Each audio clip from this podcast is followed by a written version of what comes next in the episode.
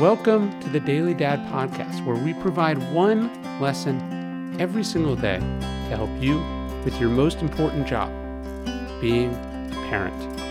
I'm Ryan Holiday, and I draw these lessons from ancient philosophy, modern psychology, practical wisdom, and insights from parents just like you all over the world. Thank you for listening, and we hope this helps. Why don't you know? By now, you've almost certainly lost count of how many questions you've been asked by your kids. From the moment they can talk, that's what fatherhood is answering questions.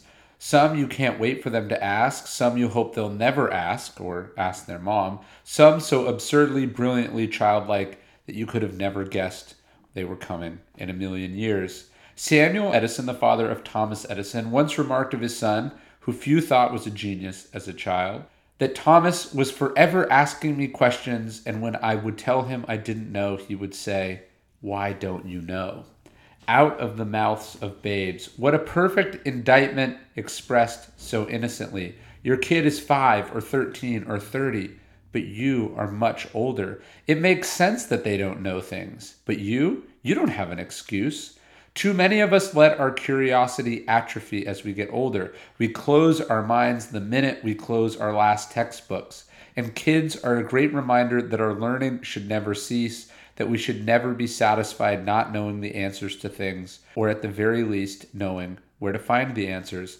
If we want our kids to have an everything is figure outable mentality, we're going to have to model it ourselves. We're going to have to show them that we're curious, that our education is still ongoing, that we're constantly questioning and discovering and exploring too. Why don't you know? There's no good answer, so keep learning, keep thinking, ask yourself that question. If you want to raise a why child, you're going to need to be a why adult.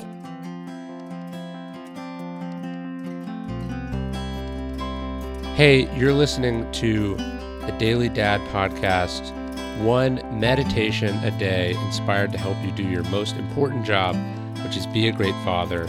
These are meditations inspired by ancient wisdom, psychological research, and just great strategies from normal dads just like you.